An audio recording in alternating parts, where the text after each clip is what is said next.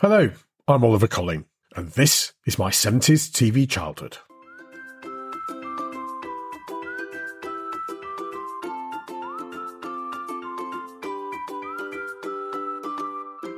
Welcome back to my 70s TV childhood. We're the world's leading, if not the only, podcast about growing up as a child in the UK during the 1970s and the special part that television played in our and our families' lives back then. To begin with, I'd like to thank all of you for your kind messages and good wishes ahead of the UK Independent Podcast Awards ceremony, which was held last week in London. Unfortunately, we didn't win the Best Film and TV Podcast Award, but it was lovely to be on the shortlist and to attend the awards ceremony, which was a great opportunity to meet other podcasters and to spread the word about my 70s TV childhood. You would have all been very proud of how nicely I smiled and applauded when the winner was announced and it wasn't us. We've also had lots of comments and suggestions via our bulging digital postbag, and particularly lots of listeners who are new to the podcast getting in touch, including Mark, Amanda, Andy, Doug, Michael, John, Simon, Ali, Emma, Colin, and many more of you. I'm so pleased that we're providing such entertainment and stirring such powerful memories for you all. As I've said before, it really makes the effort in producing the podcast worthwhile.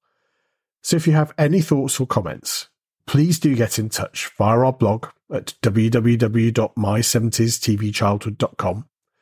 Find us on your favourite social media, or you can just email me, oliver at my70stvchildhood.com. Now, one thing which made that recent awards ceremony memorable was that the host for the evening, the excellent Esther Manito, did a great job, and really importantly, made us all laugh. And that got me thinking about the importance of humour and how different people see things differently. Some current comedians, like Ricky Gervais and Frankie Boyle, divide opinion as to whether they're funny or not. And similarly, certain subjects like race and disability are off limits or need to be negotiated very carefully. Now, there are plenty of people who also say that we're overly sensitive about these things as a society, and that in the good old days, meaning in past history, not the music hall TV show from the city varieties in Leeds, things were less guarded and, well, generally more funny. So I decided that we need to test this out a little bit. And what better way to do so than look at what was making us laugh in the 1970s?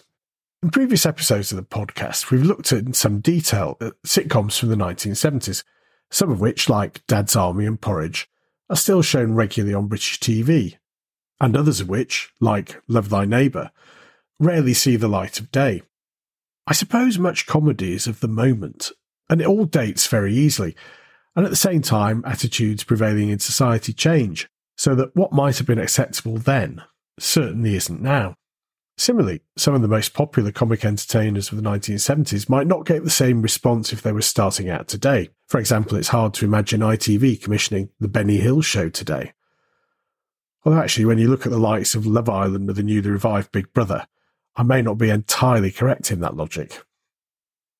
One thing which many of the great TV comedians of the 1970s did share was the fact that they started out on stage the great British tradition of the music hall and light entertainment in theatres, pubs, and clubs proved a rich source for television stars after the end of the war.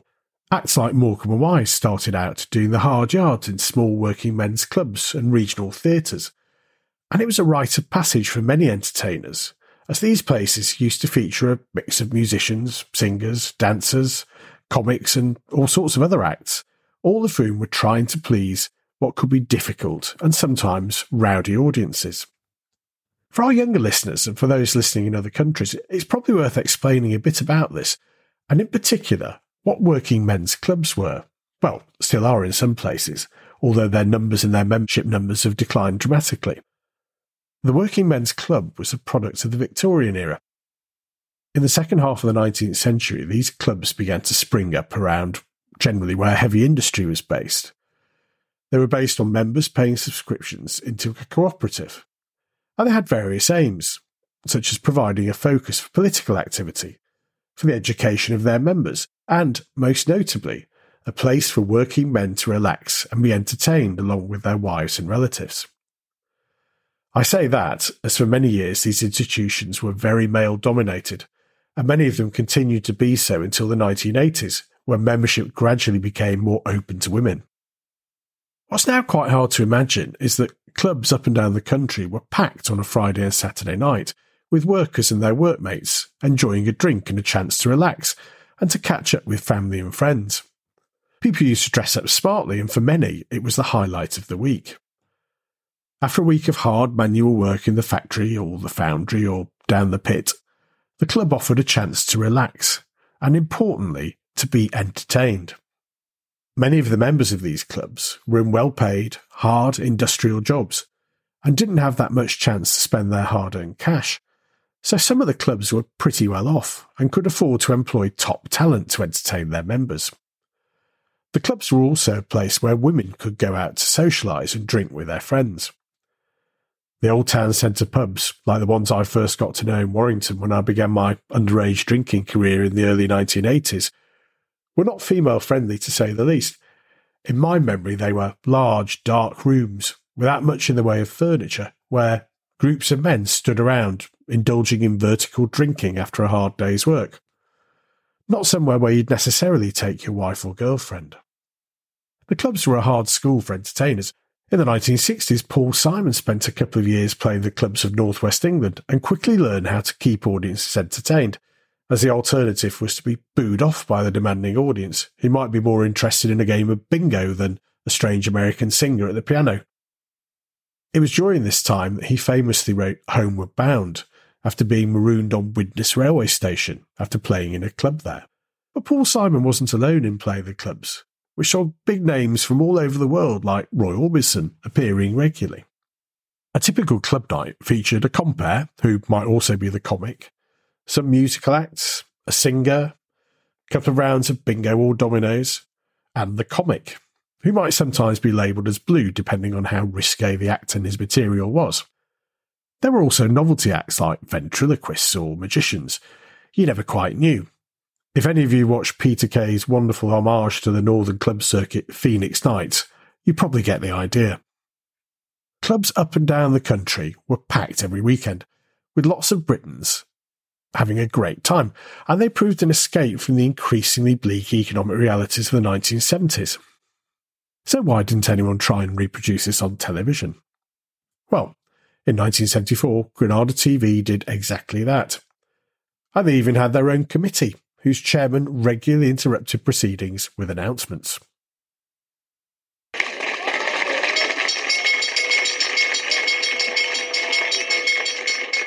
Thank you, please, all round the room. That was our band rehearsing. Hope you enjoyed it. First prize in the raffle tonight is a diving suit. eh? First prize in the raffle tonight is a divan suite. the Wheel Tappers and Shunters Social Club recreated a Northern Working Men's Club in a Granada TV studio, complete with stage, bar, food and drink, couples sitting round tables, lots of cigarette smoke, and a whole range of special guests, rather like a real working men's club. We've just heard the chairman, played by the comedian Colin Crompton, who would regularly interrupt proceedings by ringing a manual fire bell, which I always remember was just like the one we had at our primary school on the wall. And he'd make announcements and pronouncements from to the committee. Each episode would begin with a compere singing a song before introducing the lineup for the show. And here's the regular compere, none other than Bernard Manning, opening up one of the episodes.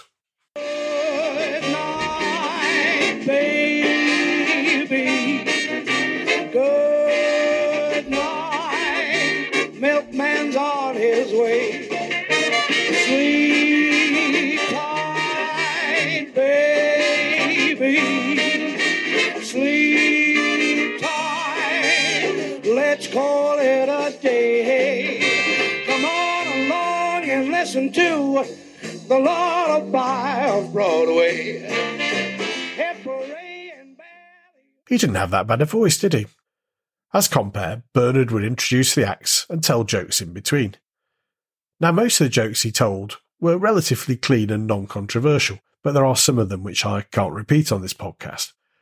But more on the role of the comics in a little while. The Wheel Tappers and Shunters actually had some pretty impressive guests, but also, a bit like the club circuit itself, it gave an opportunity for up and coming performers to get some exposure on television. Like this act from 1974. Ladies and gentlemen, two young men that appeared here 15 years ago with very great success, so we just had to bring them back before they went on opportunity knocks. Could I have your best attention for Little and Large?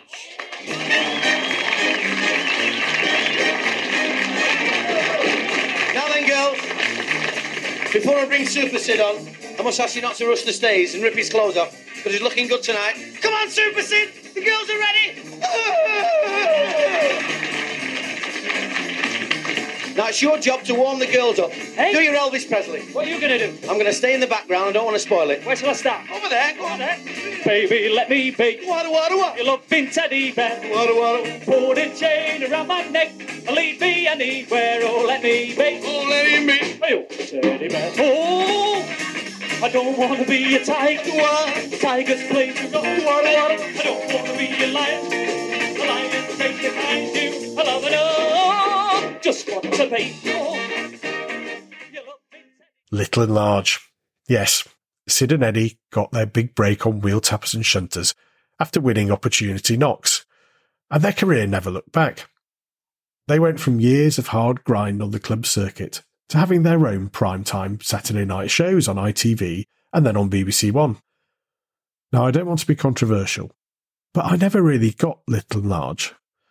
The big, fat, funny one and the painfully thin straight man, but to give them their due, they were enormously popular for quite a long time I've got audiences of over 10 million for their Saturday night shows. Maybe it shows how what we find funny does change over time. Other up and coming acts who got first got their big breaks on the show included Cannon and Ball, the Dooleys, the Grumbleweeds, and Paul Daniels. So it did provide a route to stardom, just like the clubs used to. But the amazing thing about the show to me, looking back, was the enormous number of truly big stars they managed to persuade to come on the show, particularly famous American acts. Perhaps the Granada production team were very good at spotting when artists were on tour and persuading their managers that appearing on a UK TV entertainment show would be good for business. I'm not sure what most of the American stars made of finding themselves in a smoky, pseudo working men's club in a studio in Manchester, but most of them went along with it and seemed to enjoy the slightly bizarre experience. We have to welcome, we'd like to welcome to the wheel tappers and shunters, ladies and gentlemen, one of the greatest recording artists of our age. It's my very great pleasure and privilege to present Roy Orbison.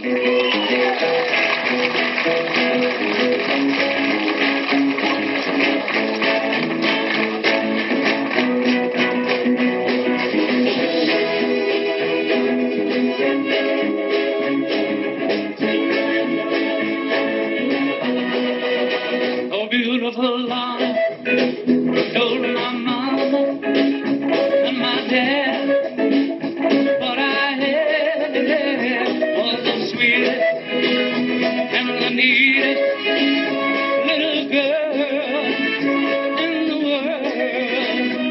Oh, la, la, la. The Wheel Tappers and Shunters Social Club has a unique place in UK TV history. I'm not sure there's ever been another show quite like it. It summed up a certain kind of British experience and was reasonably popular during its run of six series ending in 1977. But it didn't quite get the full experience of a northern club across to the viewers. It would be very hard to convey the smell of smoke mixed with beer sodden carpets, lots of aftershave and perfume, and the quite frankly frightening audiences found in the real clubs of the time. But they did try, and they gave it a pretty good go. Granada knew that they were onto something in transplanting the essence of a working men's club night onto the television screen. After all, thousands of people, as we said earlier, went to these clubs every weekend and had a great time. So to bring more of that direct experience into people's living rooms, Granada producer Johnny Hamp came up with a format which took one element of Clubland and devoted a whole show to it. And which element was that? the comedians. Murphy says to Casey, What's that you've got in your hand? He says, They're cod's eyes, two cod's eyes. He says, What are they for? For giving you brains. She says, You're joking. Says, They're a pound each, and they give you brain food. He says, I'll buy them off you for two pounds. He says, Thanks. There you are. So we met him the next morning. He said, Remember those cod's eyes you give me? I give you two pounds. He said, That's right.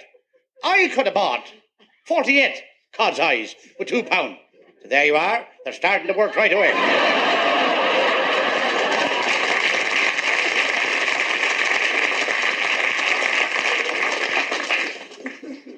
The comedians was a very simple idea.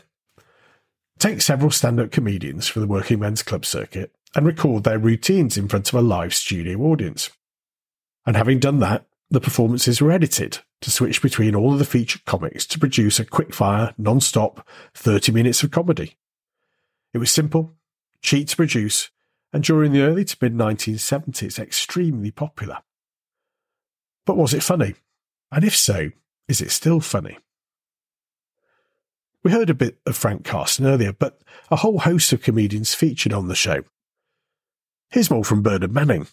This lad was always fighting in scraps. The police took him in the police station there, and his mother came to see him. She says, Tony, what's the matter with you? Always a fighting and playing and through and terrible fights. It's shocking.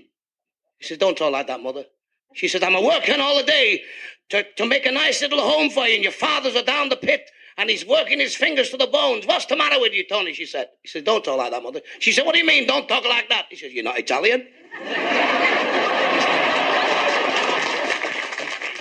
We also had regular contributions from Charlie Williams, who is not only one of the first black comedians we heard from on British TV, but also one of the first black professional footballers to play in English leagues.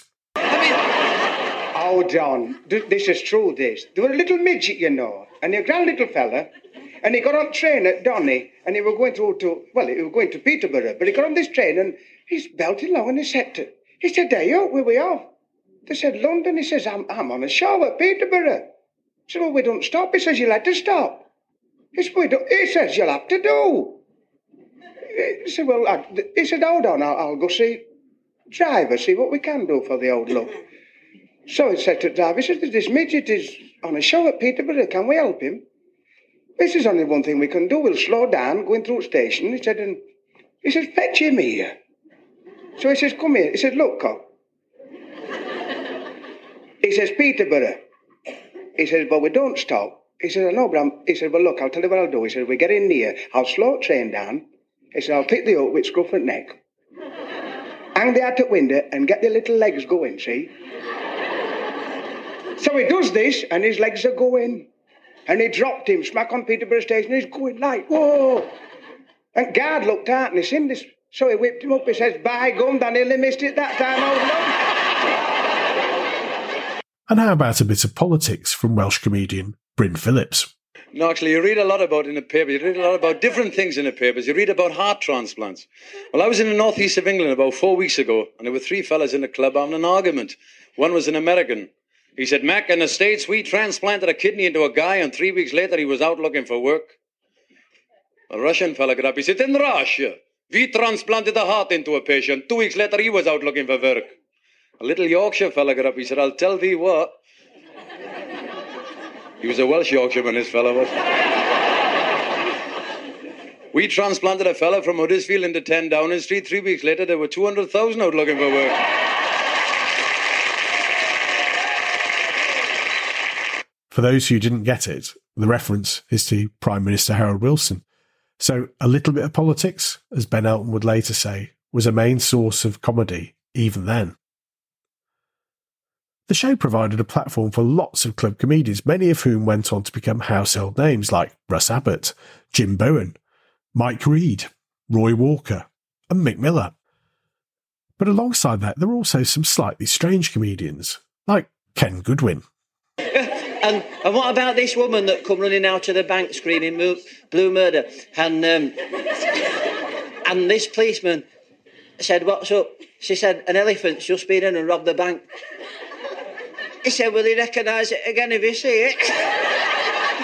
She said, "No, it had a stocking over its head."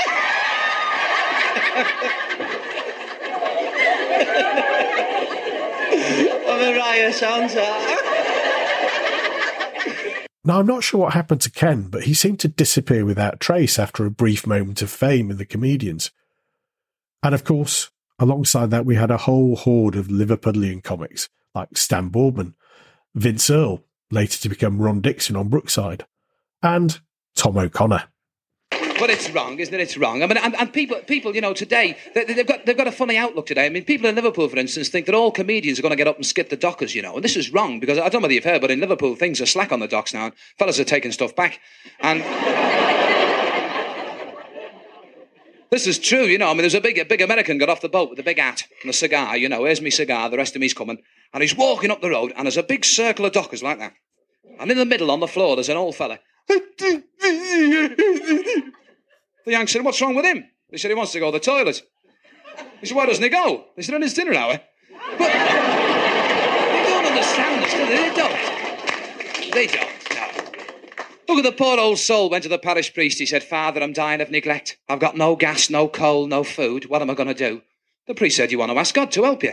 He said, I will. So he wrote a letter to God. Dear God, I'm stuck for a few bob. If I had a hundred quid, it'd look after me for the rest of my days. But he put it in an envelope. God, care of heaven, stamp. and the fellow in the GPO opened it up. He said, look at that, the poor old soul. So they had a collection for him. They got £95, sent it back. He was delighted. He wrote back, Dear God, thank you for the miracle. I know I asked for a £100 and only 95 came, but it's probably one of them robbing swines in the post office.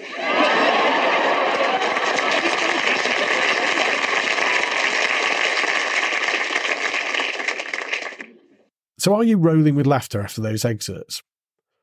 Perhaps not. And I think that's probably because stand up comedy, as we now call it, is very much of its time. True, the jokes included stereotypes of Irish people, Italians, people of reduced stature, Liverpool dockers, and of course women. And there are a few jokes that I've come across in my research that I couldn't really play on this podcast. But some others, like Ken Goodwin's elephant robbing the bank joke, are more timeless, really. In a way, I think it's a bit unfair to judge yesterday's jokes with what we find funny today because Britain is a very different place to what it was in the 1970s. And even looking back over a shorter time period shows how quickly comedy can age. I think the comedians in the Wheel Tappers and Shunters Social Club are period pieces, which need to be seen in context, but are no worse for being that. In a way, they came from a time when people lived tough lives, shorter lives, and they needed some relief from the difficulties which Britain faced in the 1970s. Comedians make you laugh in the moment, and I think that's where we should best enjoy them. Will we still be laughing at today's stand up comedians in another 40 years? Well, I'm not sure, but I'd like to hope I'll be around to see. Two astronauts came out of this pub on the moon. Well sloshed they were. One said, That's the last time I go in there. He said, Why? He said, There's no atmosphere.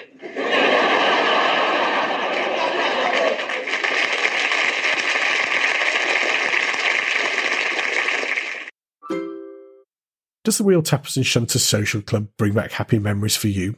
Or did you hate it? Similarly, the comedians. Let me know on our blog at www.my70stvchildhood.com, via social media, or by emailing me, oliver at my70stvchildhood.com. That's all we've got time for this week. We'll be back with the next instalment of our quiz next week, and then with another regular podcast episode in a fortnight. In the meantime, thank you for listening. Don't forget to like, rate, and review us wherever you get your podcasts, and join us again soon for more from My 70s TV Childhood.